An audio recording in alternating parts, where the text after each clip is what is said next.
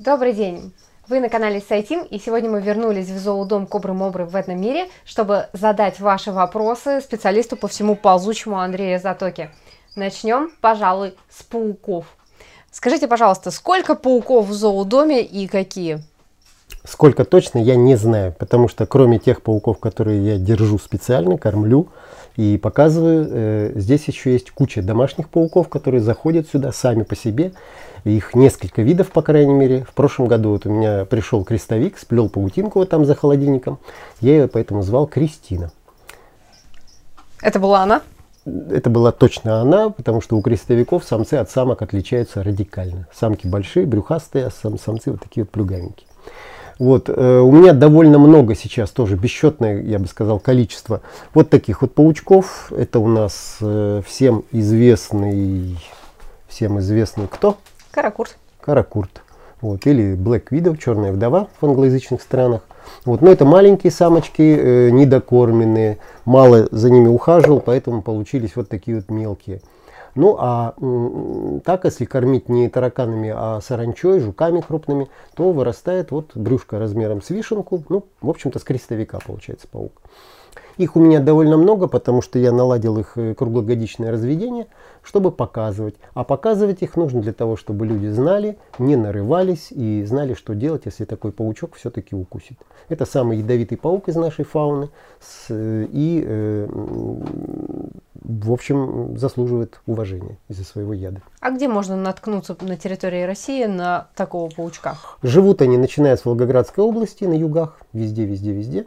И э, часто очень поселяются рядом с жильем, но только выбирают укромные места, темные, под забором где-нибудь там, под корягой, и сталкивается с людьми только если у них или разоряют гнездо, или когда годы большой численности, пауков очень много, и тогда они залезают там в дома, в одежду. В тапочки? Бывает, да, в тапочки. Ну, в тапочки не так страшно, а вот в одежде, если такой паук, и придавишь его, тогда он укусит.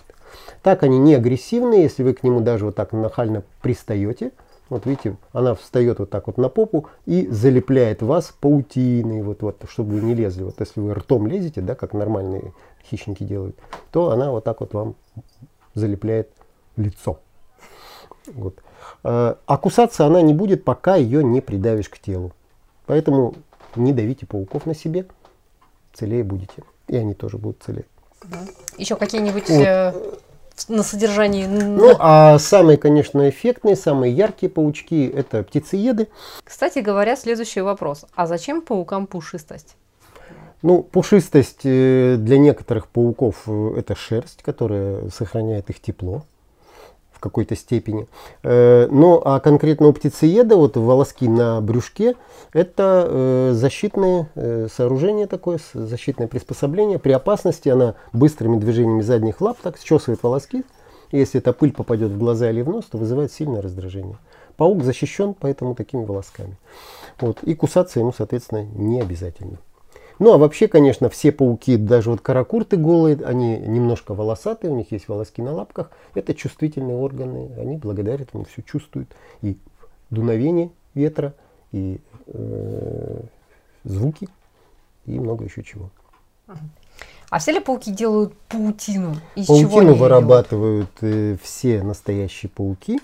Э, и э, вырабатываются они вот там специальными паутинными железами в брюшке а выдел... уже выделяется она через паутинные бородавочки. Птицееды-пауки древние, поэтому у них два вот таких паутинных пальчика. А вот у каракуртов, у крестовиков, более совершенных пауков, у них э, паутинные бородавочки, которыми они могут вот такое всякое вот такое делать. И делать очень интересные э, комбинации из э, ниток.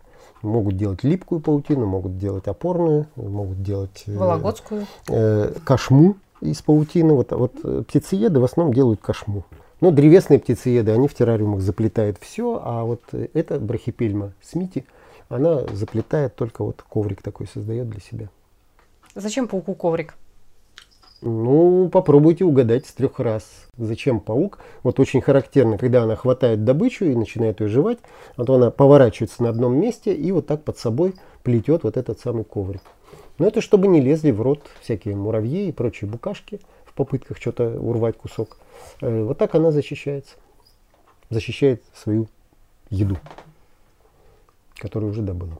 Пауков огромное количество, у них э, больше диапазон активности по сравнению с насекомыми, они раньше выходят, э, у них, у многих пауков очень быстрое движение за счет пневматики, у них там такие есть пневматические устройства для быстрого передвижения, и также у них очень сильная регенерация. Вот если жуку ногу оторвать, это будет уже не шестиногий жук, а сколько-то меньше у него будет жук. Ну а пауку, если вот такому птицееду оторвать лапы, то он будет, скажем, семилапой до следующей линьки, а там он заново себе эту ногу отрастит. Может и челюсти отрастить заново. А что не может отрастить? Ну, если его пополам разорвать, то уже ничего не остановится. Половинки не будут с нами дружить. Не будут. Хорошо. И последний вопрос, который нам прислали Э, правда ли, что в год человек съедает минимум 8 пауков? У меня вопрос, кто это считал?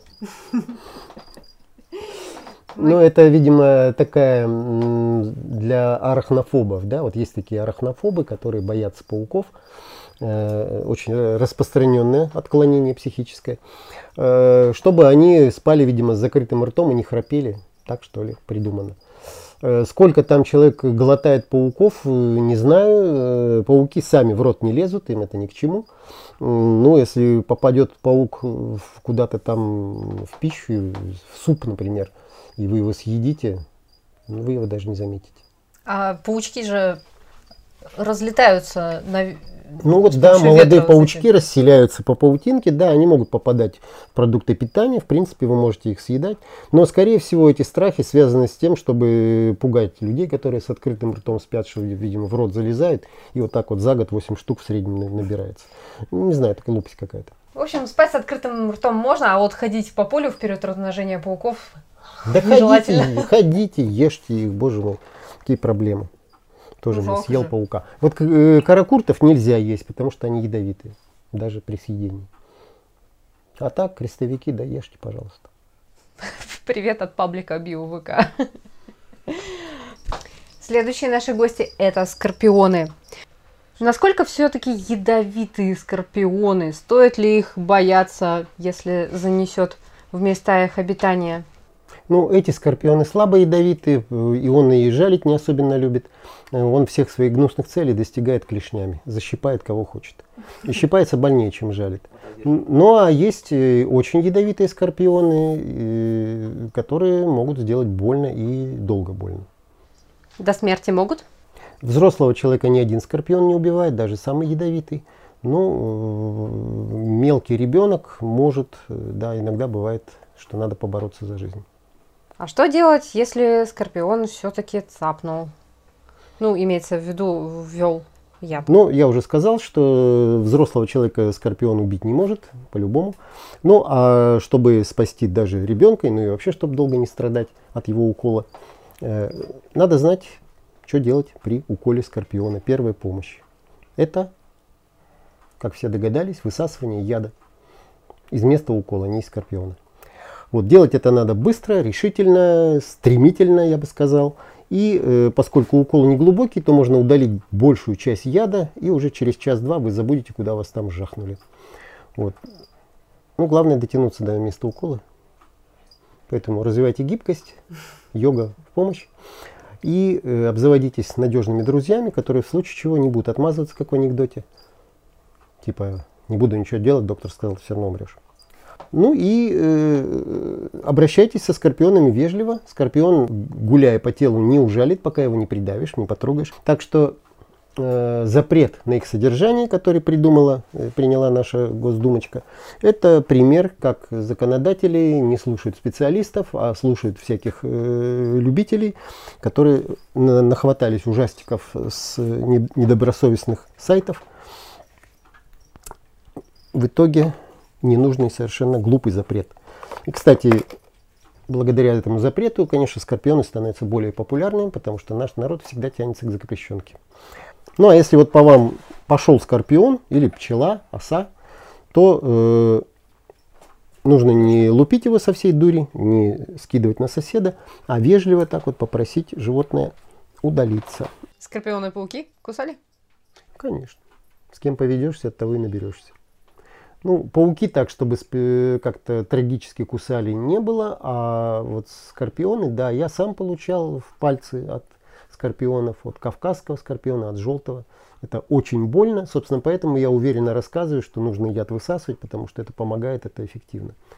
Ну и нашу дочь тоже в годик скорпион ужалил, в два и потом в четыре несмотря на то, что она вела себя всегда очень осторожно и не лезла ни в какие норы. Ну вот так вот, видимо, кому суждено быть ужаленным, тот будет ужален. Всем спасибо за просмотры и напишите, пожалуйста, в комментариях, приезжали ли вы в Этномир после просмотра роликов на канале Андрея Затоки или Сайтим. Нам очень интересно, привлекает ли это вас. И остались ли вы живы.